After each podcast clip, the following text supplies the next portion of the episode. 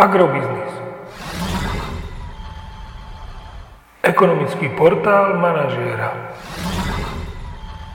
Prognóza cien agrokomodít pre 42. týždeň. Očakávané ceny plodín na burze Matif na konci 42. týždňa. Pšenica 264 až 283 eur za tonu, kukurica 238 až 247 eur za tonu, repka 670 až 730 eur za tonu.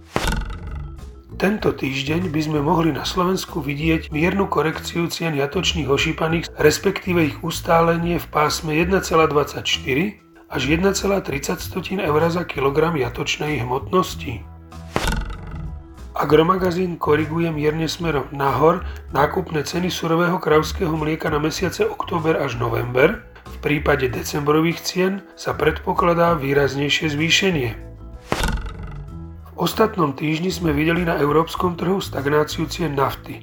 Za to ceny benzínov v Rotterdame pokračovali v raste.